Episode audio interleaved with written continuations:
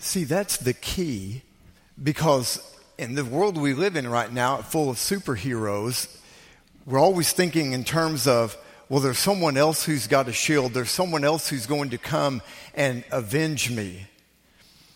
And so we, we live in this Avengers world, and yet the scripture is going to show us a whole different view of an Avenger this morning. A lot of times, especially, I'm so thankful for our students who sang this morning, but a lot of times in, in among young adults or young people, we hear Avengers, it's like, yay, Avengers, we're all for that. There's one more Avenger movie to come, it's supposed to come out in April, Avengers Endgame. I'm, I'm kind of thankful this will be the last one. I'm, I'm kind of think I'm kind of over that. But it's, it's such a big deal about Avengers. Well, this morning I, I want us to understand that the scripture is talking about avoiding the Avenger.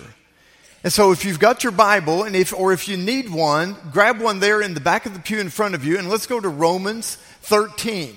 Romans 13. We're in a series of sermons we've titled Untangled. And, and again, I'm gonna, I'm gonna take you to where we're, we're heading in all this. And, and it's because we're desiring to get rid of those things in our life that would hinder us in our walk with Him. And so in Romans chapter 13, let me take you to, uh, we're going to read a different passage, but let me remind you what verse 12 and 13 say. Listen to this.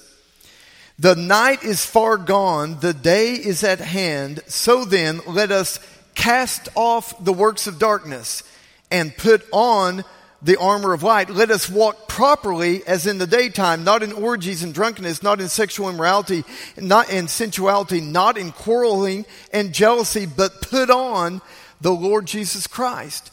That's where we're heading in all this, is that we put off the works of darkness. But it doesn't just stop there. Put off the works of darkness, put on the armor of light. And so in the morning services, we've been talking about what it means to put off these works of darkness. And on Sunday nights, we're focusing in on what are the commands in the scripture. What are they that God is telling me obey these commands? What are the most frequently mentioned commands in the Bible? Because in the mornings we're putting off and in the evening we're putting on what God is telling us to do. And so this morning, let's pick up again in Romans chapter 13 we're going to look at the passage 1 through 7. And again, we're focusing in on avoiding the avenger. I want us to see the avenger in a whole different way this morning. Here we go. Romans 13, starting in verse 1.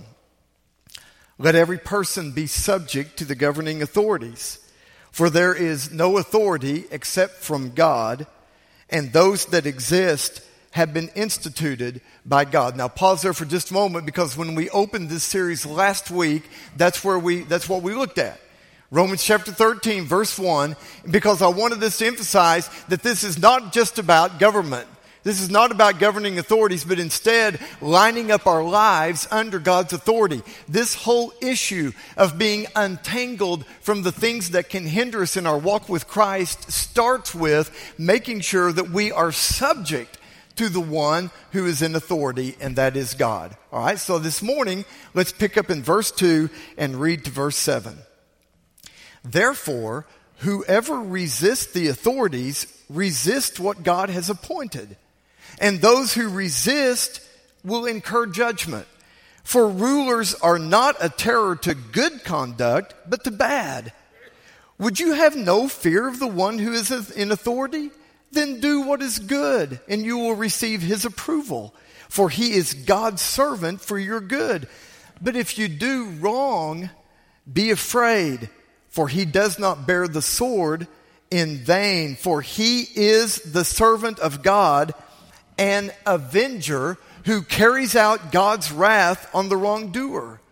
Therefore, one must be in subjection, not only to avoid God's wrath, but also for the sake of conscience.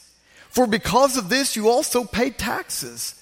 For the authorities are ministers of God, attending to this very thing. Pay to all what is owed to them taxes to whom taxes are owed, revenue to whom revenue is owed, respect to whom respect is owed, honor to whom honor is owed. All right, so this morning, putting off these works of darkness, let's understand some just very simple points that come straight out of this passage of Scripture right here. And let's always pray before we do that. Now, friends, what we're going to be talking about this morning is wrongdoing and the results of wrongdoing. And, and I'm, I'm going to give you a heads up right now.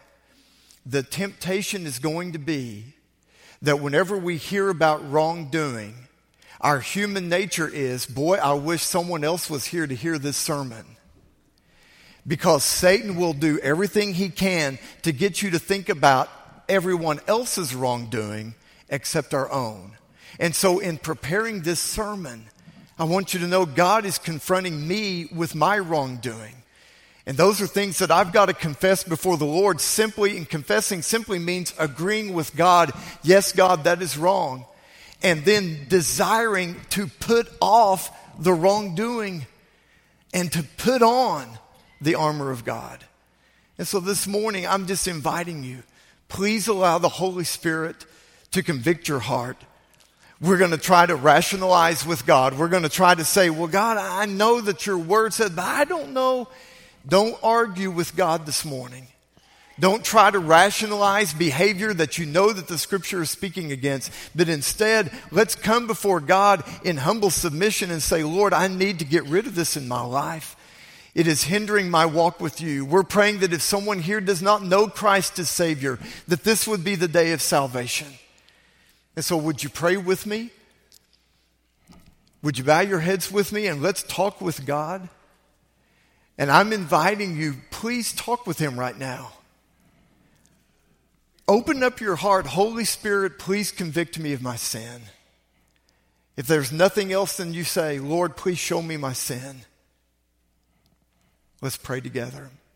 Our Heavenly Father,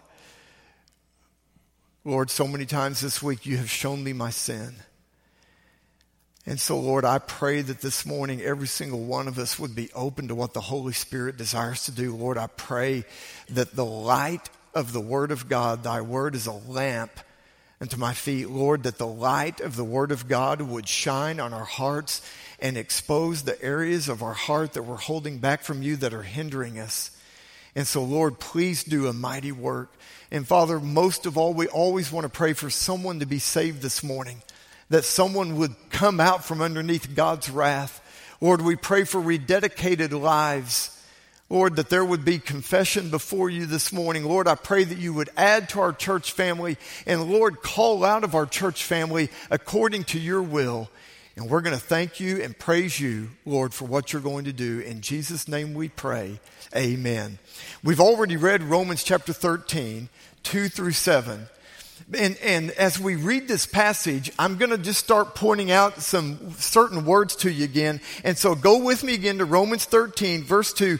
Therefore, whoever resists the authorities, well, there, there's something right there. Resisting the authorities, resist what God has appointed. Those who resist will incur judgment. Rulers are not a terror to good conduct, but to bad. So we've already heard about those who resist the authorities. We've heard about resisting what God has appointed. We've heard about bad conduct. Look with me, then do what is good and you'll receive his approval. Verse 4, but if you do wrong, be afraid Look at verse 5 For he is the servant of God and an avenger who carries out God's wrath on the wrongdoer. My goodness, folks, over and over in just three verses, Paul keeps talking about someone who's doing wrong. And so here's the very first point we need to understand there is a reality to wrongdoing. There is a reality. Sin is a real thing. Doing wrong is a real thing. And we say, well, okay, that's kind of a, an easy thing to admit. Please understand that the majority of our world, the majority especially of our American culture, would totally disagree with that. And it's because, first of all, we've got to start with well, what do you mean by resisting? What do you mean by wrongdoing? Give me a definition for wrongdoing. Okay, well, there's a definition right here in verse 2. Look with me again. Therefore, whoever resists the authorities, resist what God has appointed. Okay, everyone, that's a really good, simple definition of sin. It's resisting what God has appointed. Well, that clarifies a couple of things for us right off the bat. Everyone, listen. Resisting what God, not what does popular culture say is right or wrong, not do what do my friends determine is right or wrong. The people that I hang out with, what do they think is right and wrong? But instead it says resisting what God has appointed. Folks, He's the authority. And so wrongdoing is resisting what God has done. Well, what has God done? Well, right here in this Romans 13 passage, it says God has appointed governing authorities. All right, so again, we could start right there. In other words, God has instituted government. Now, folks, right now, uh, can you imagine a better time to be talking about government than right now? And this being planned months ago, I had no idea what was going, be going on right now in our world. And so we could say, well, you're talking about being subject unto governing authorities, but right now we don't have any government because ours is shut down. Okay, folks, we still have government. And the scripture says God is the one who instituted government. And we're to be thankful for that. And friends, even in the midst of whenever it seems like government is totally going wrong, the worst government is always going to be better than anarchy. Mob rule is a scary thing. I want you to picture a major city when all the lights completely go out over the entire major city. What do you end up with? A lot of times it looks like anarchy. It's mob rule. It's everyone, you make your own rules, whatever you want to do. And that's a scary time. I want you to picture Black Friday at 6 a.m. at a Best Buy. I mean, just take that into account, what's going on. That is not what we want. And I know that there are a lot of things wrong with government, but I'm going to say it again God is the one who instituted government. And the scripture says wrongdoing is resisting what God has appointed. And so sometimes I think we could take John Lennon's Imagine song and just kind of do a variation of it. Imagine there's no government.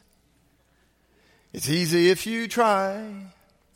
Imagine no Senate, no House, no TSA when you fly. Okay, that's not what we want. That is not what we want. Government was instituted by God. And so Paul is saying right off the bat, you want to know what wrongdoing is? Wrongdoing is resisting what God has appointed. All right, well, here's something really interesting in the Word of God. Did you know that this word that is used here for appointed is only used one other time in the New Testament and it's talking about the Word of God? It says, God has appointed His law. And so, therefore, not only has God appointed government, I'm going to give you four things that God has appointed. God has appointed government, God has appointed His word. And so wrongdoing is resisting God's word. And boy, that really starts becoming a tender subject. Because if I were asked this morning, okay, how many of you would say you completely obey everything in God's word?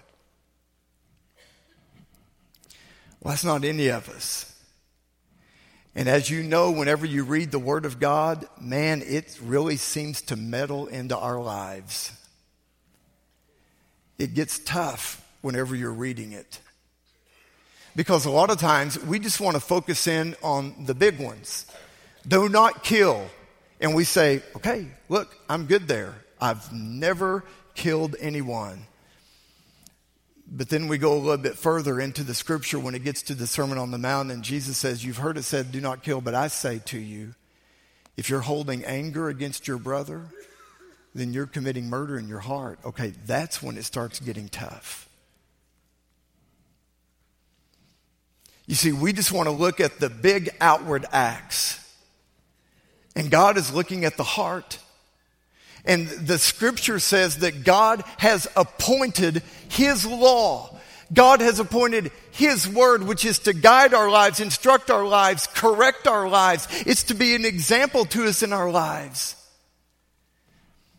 And so I'm, if I'm, if I'm holding a grudge against someone, if I'm refusing to forgive someone, and the Bible says, forgive each other just as in Christ God forgave you, and we're refusing to do that, then, friends, I'm resisting what God has appointed.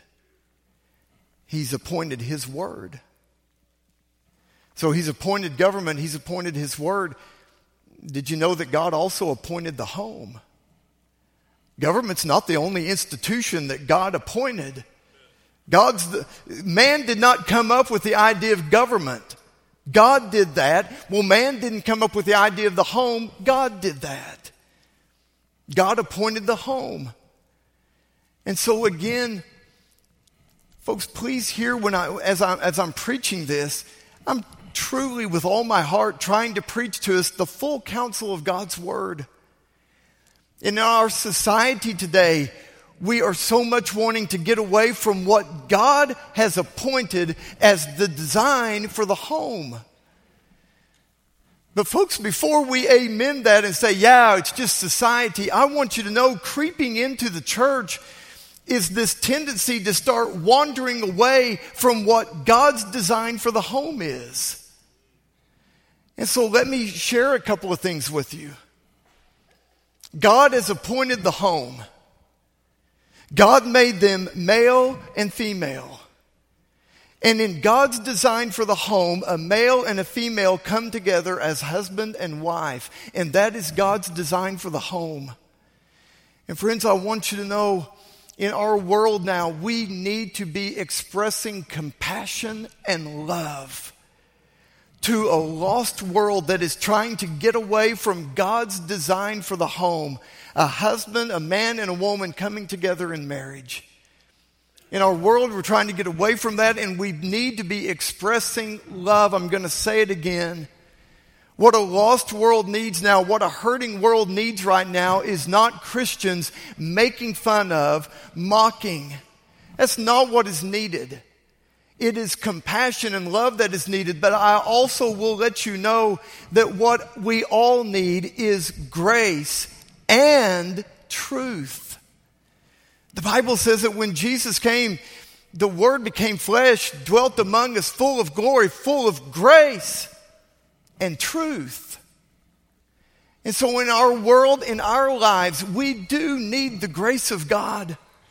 And folks, whether or not you struggle with a particular sin, if someone else is struggling with it, they need the grace of God just like you need the grace of God. They need the love to, to know that God loves them just like you needed to know that. But folks, not only do they need grace, just like you and I needed truth, the world needs truth. And the truth of the matter is, in God's word, it says that marriage is a man and a woman. The scripture says that God made them male and female. And, folks, there is a lot that's going on in our world right now about gender identity. And I'm going to say the same thing again. An individual who is dealing with that needs to hear about the love of God. They need grace and truth. Folks, in, in that person's heart, please don't think, oh, it's, it's just someone and they're just acting out. No, there's really a struggle that is going on in that person's heart. Folks, we live in a sin ravaged world. And that is a real thing. There is reality to wrongdoing. And we need to express compassion and love. We need to show grace. And we've also got to stand on truth. Because we need a world to know that when we resist what God has appointed, we are resisting God.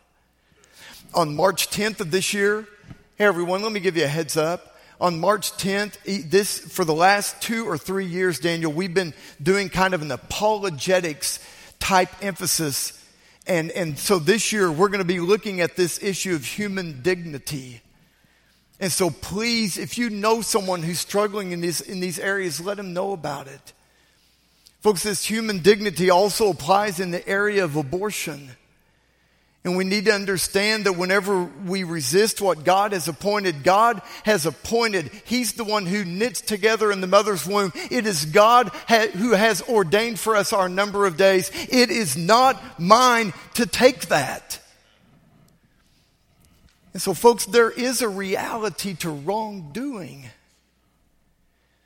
But again, before we start thinking about someone else that you would like for them to hear this sermon, please understand that there's also the issues of gossip, using our mouth in a way that is not pleasing to God, not building up.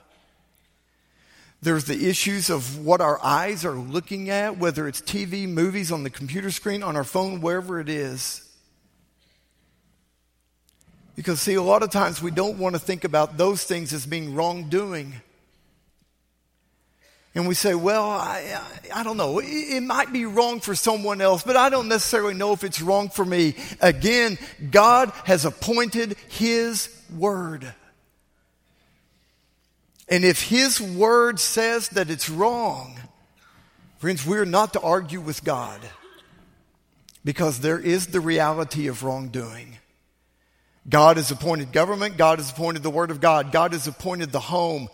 And then let me give you one more. God has appointed Jesus Christ.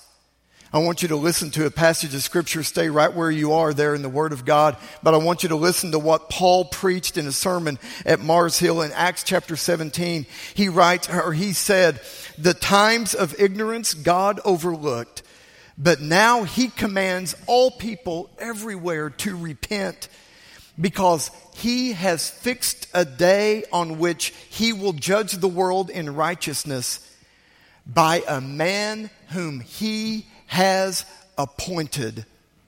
And of this he has given assurance to all by raising him from the dead. Friends, there's only one who has been resurrected, and that is Jesus Christ. And he is the one who has been appointed by God to judge. And so, folks, it's not for you and I to judge. We leave that to the Lord. But please know that there is only one. And I know that, again, we live in a world of multi religions, of, of so many uh, uh, different belief systems that are out there. But there is only one, and his name is Jesus Christ. And he is the one that God has appointed and so when I feel like, when I believe, when I start thinking about salvation in anyone else, if I start trusting the money in my bank account, if I start trusting my family, if I start trusting some other God to save me, to be my prosperity, to be my health, to be my wealth, to be my joy, to be my peace, if there's anything else I'm trusting besides the person of Jesus Christ, I'm resisting what God has appointed. And there is reality to wrongdoing. And so then, what's the second thing? Well, there is the reality of God's wrath on wrongdoing. If you want to know what's so bad about doing wrong, because boy, listen, almost every week you can hear someone say, well, it's not cheating if you don't get caught. And so the world thinks there's nothing wrong with doing wrong. What they're missing out on is the fact that there is the reality of God's wrath on wrongdoing. Boy, and, and I want you to see how many times Paul tries to emphasize that point. Listen to it again. Verse 2 Those who resist will incur judgment. Listen to verse 3. Would you, there is terror to good conduct, but there is, there is not terror to good conduct, but there is terror to bad conduct.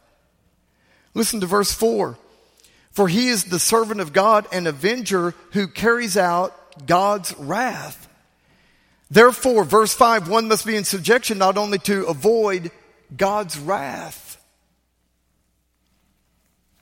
Did you know that starting in verse 12, Paul has really been making a big deal of this evil and good? In chapter 12, he says, Hate what is evil and cling to what is good. He says, Do not be overcome by evil, but instead overcome evil with good. He has been making this dichotomy. And so, point number one, I wanted just to all understand there is reality to evil, there is reality to wrongdoing. But number two, there is the reality of God's wrath. Now, folks, this morning, it would have been a whole lot easier if I could have read chapter 13, verse 2, and read it this way. Listen. Therefore, whoever resists the authorities resists what God has appointed, and those who resist will be just fine. That would have been a whole lot easier to preach. And so, everyone, if you're resisting God, if you're resisting what God has appointed, if you're resisting the Word of God, don't worry about it.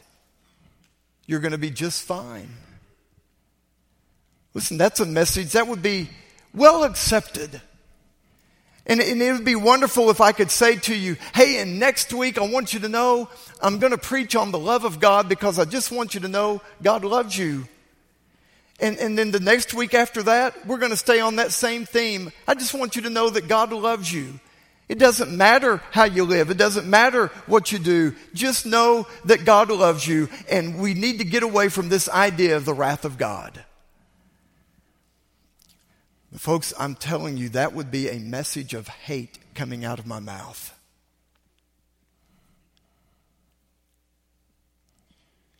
I need everyone to wake up. Did you hear what I just said? If all I did is stand up here and just tell you, God loves you, it doesn't matter what you do, and if you resist God, don't worry about it, you're going to be fine, that would be a message of hate. And remember, the world has turned this whole thing upside down. That if we talk about sin, if we talk about there is a reality to wrongdoing, if we talk about the wrath of God, the world says, no, that's a message of hate. And friends, it is not.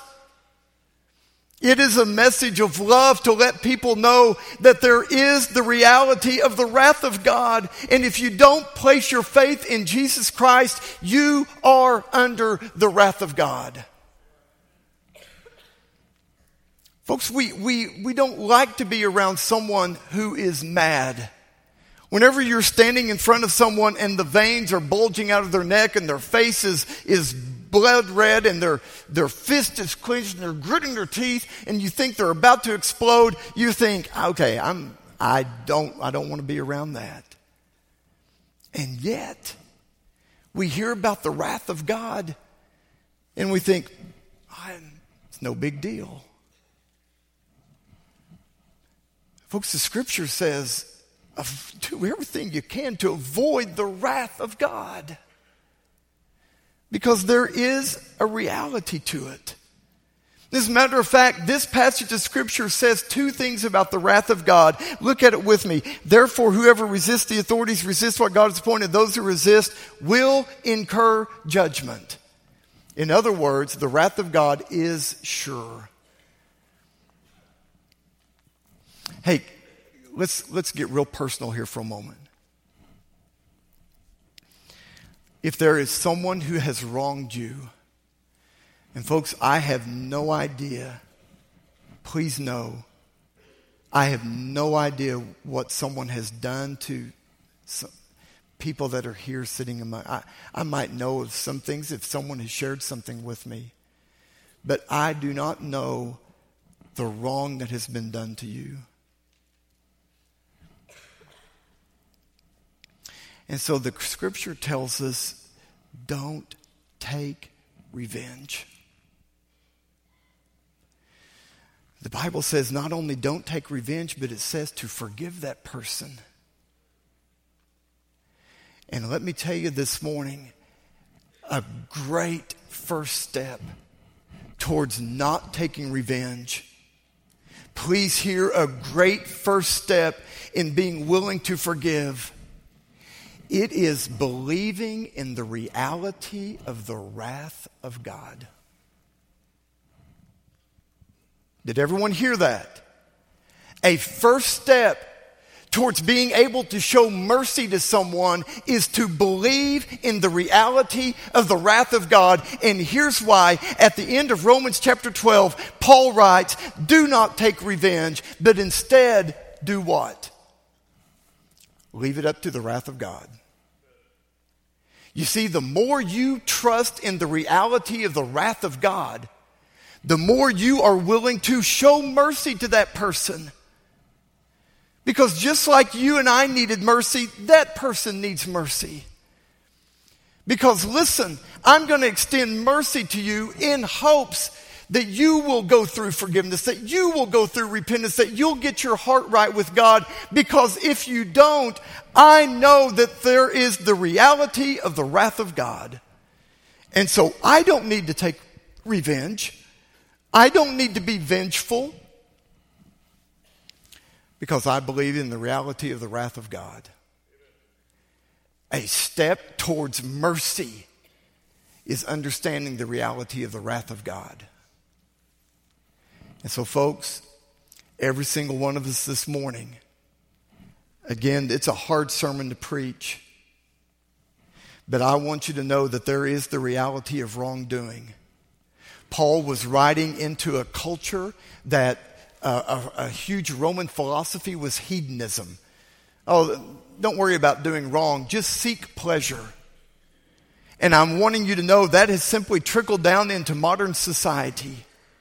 There was a religious movement, it's not as big anymore as it once was, but it's called Christian Science. Christian Science, one of their main tenets of their faith was to deny the reality of sin.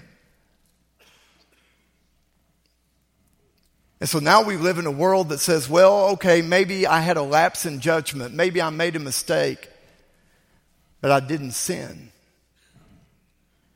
And I want you to know that there is the reality of wrongdoing. It's resisting what God has appointed.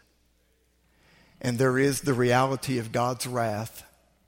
And then here's the last thing. Therefore, do good. Friends, therefore do good. That's what Paul is trying to emphasize here. Do you not want to be afraid of the one who's in charge? Well, then do good. Hey, everyone, did you know that the scripture, just like I shared with the children, the scripture is full of do not be afraid. This is the one and only time that I can find in the scripture where the scripture tells us, be afraid. Do good. And folks, he's not telling you to do good in order to go to heaven. He's writing to Christians. He's saying, here's how you show that your life is unhindered, your life is untangled, you're walking with Christ. You do good. And here's the first step towards doing good. I'm going to back up and then close with this. Romans chapter 3 says, but now the righteousness of God has been manifested apart from the law, the righteousness of God through faith in Jesus Christ for all who believe. Because you see, in Romans chapter 2, Paul says some very scary words. He says, But because of your hard heart, you are storing up wrath for yourself on the day of wrath when God's righteous judgment will be revealed. And so, folks, here's the first step in doing good it's putting your faith in the one who did perfectly good. In Jesus Christ, the wrath of God was satisfied. When Jesus hung on the cross, the entire wrath of God was poured out on his son.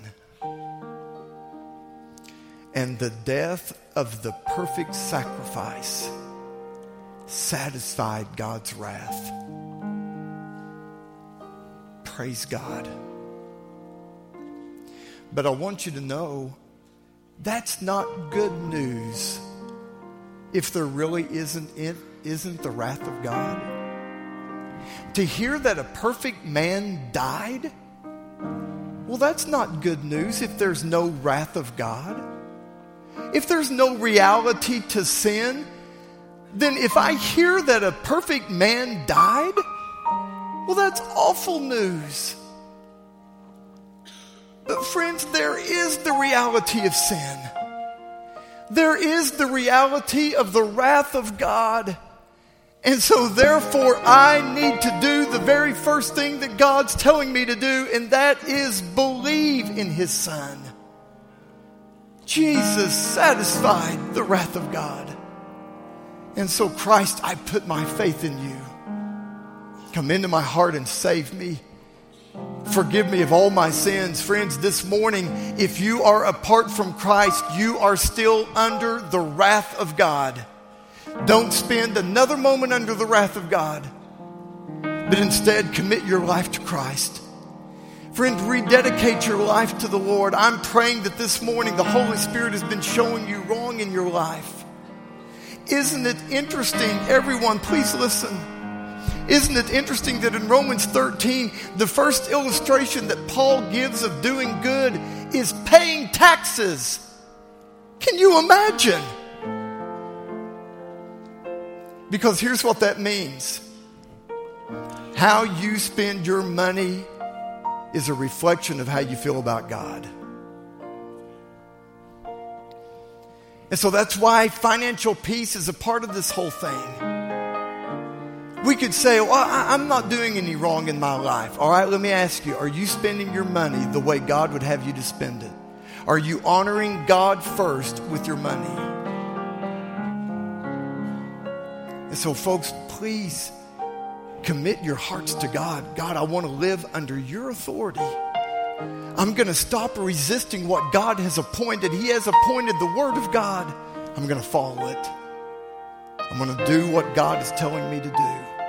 Our Heavenly Father, Lord, I pray that there would be a response this morning that could only have been done because God did it. I pray, Father, that the Holy Spirit would be blessing in this invitation. I pray that people would come. I pray there would be folks praying. I pray, Father, for salvations, for recommitted lives. I pray that you would draw to our church and, Lord, call out of our church. May your will be done. In Jesus' name we pray. Amen. Would you stand with me? So I'm opening the invitation to you now. Come. Get your heart right with God. How is the Holy Spirit leading in your life? Come. Make your decision known.